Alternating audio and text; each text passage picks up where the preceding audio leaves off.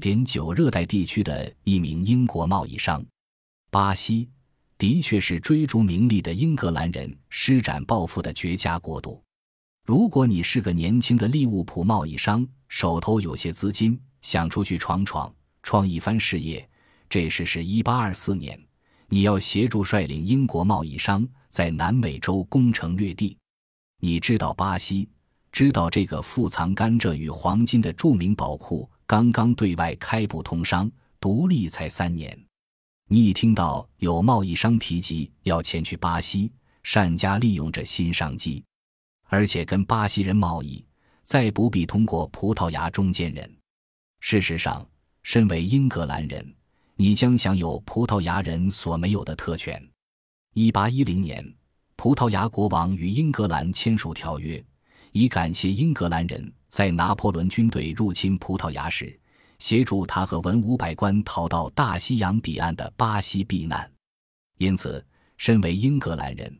你将可以进入英格兰人经营的特殊法庭，将享有特别低的关税优惠。只要别太招摇自己的信仰，你到了巴西仍可以信你的基督新教。在利物浦土生土长，你认识许多英国制造商的产品贸易商和代理商，你跟他们有共通语言、习俗，受他们信任。你将可以担任寄售代理人、装运代理人。并将有特许渠道取得英国的出口贷款，这一新商机看来大有可为，但你知道风险不少。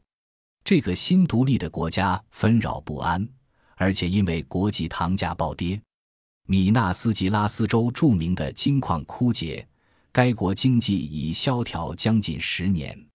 眼前有个前景看好的新产品，或许可解救巴西和你。欧洲人喝咖啡到现在已超过百年，而且消耗量愈来愈大。在18世纪的大半时间里，海地是全球最大的咖啡产地，但一场血腥的社会革命葬送了海地咖啡生产的龙头地位。古巴、牙买加继之而起，以取代海地，已颇有进展，但两地都没有巴西所拥有的广大肥沃森林和为数众多的奴隶。咖啡在将近一百年前被引进巴西，这时里约热内卢的丘陵上已是漫山遍野的咖啡园。你觉得巴西的确是追逐名利的英格兰人施展抱负的绝佳国度，但在这一乡做生意，你会碰上什么问题？所幸，巴西在许多方面已经欧洲化，受葡萄牙人殖民统治超过三百年。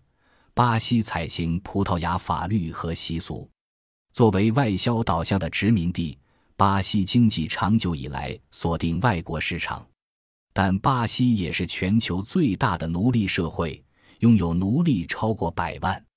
当然，你不必担心在奴隶国家做买卖是否有失道德，但奴隶文化会对你做生意赚钱带来什么困扰？巴西没有银行。除了以政府为主要放款对象的国营巴西银行，贷款都是看个人交情。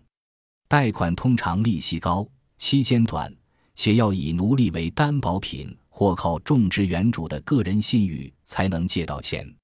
咖啡园主虽有大片土地，但乡间不动产不能充当担保品，因为土地划界不明确，器具有瑕疵。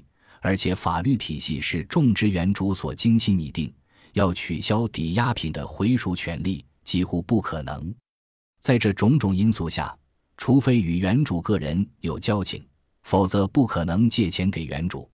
内陆运输条件非常糟糕，可能好几星期走了数百上千公里路，还很难见到种植园主。一群中间人应运而生，负责移转信用，将咖啡运到港口。代收账款，从中抽取佣金。巴西人称这类代理商为 “commissario”。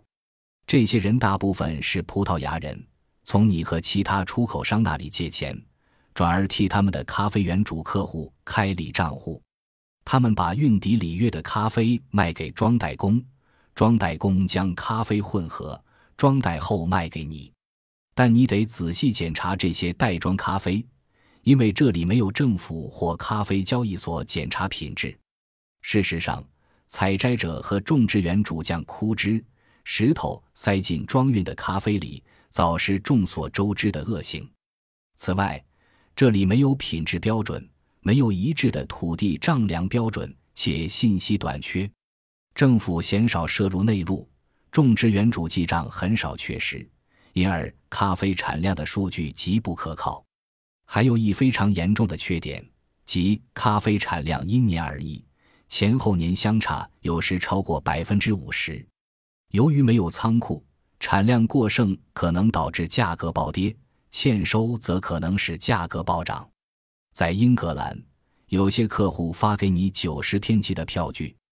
供你支付账款，借钱给抽佣代理商。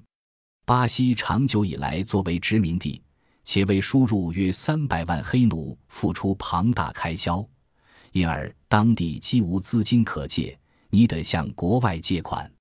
当然，这对你有利，因为你的优势就在国外关系。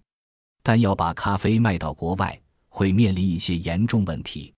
里约当地的供应与价格变化莫测。国际价格也是，欧洲或美国都还没有咖啡交易所，价格是在街上当场敲定。最新价格的消息可能要等几个月，以由快速帆船送抵里约，而且船何时会进港以运走你的出口咖啡，不是你所能确定，因为没有定期停靠里约的航线。所幸工业革命正替咖啡开辟广大市场。那市场之大足供你和古巴、牙买加、爪哇的竞争同业分食而绰绰有余。较不确定的是进口贸易，而你也玩票性质的在做些进口贸易。该国人口绝大部分住在乡村，奴隶可能占了人口三分之一，且大部分人不用货币交易，因而国内市场很小，供货无法确定，不只是因为船期不稳定。还因为码头灯塔破旧，致使货物常在运送途中毁坏。海关则是糟得让人摇头，即使识时务用钱打点过，货物仍可能留上几星期才放行。此外，由于运送缓慢，货币不多，巴西、葡萄牙的零售商要求取货后六个月才付货款。在这个新市场。如果对某些产品的需求估计错误，你可能血本无归。当地法律制度让人很难撤销赎回抵押品的权利。在这样的客观环境下，你和你的英格兰同业将能掌控整个19世纪的贸易，也就不足为奇。叫人惊奇的是，你冒别人所不敢冒的种种风险，头一个去开创咖啡市场。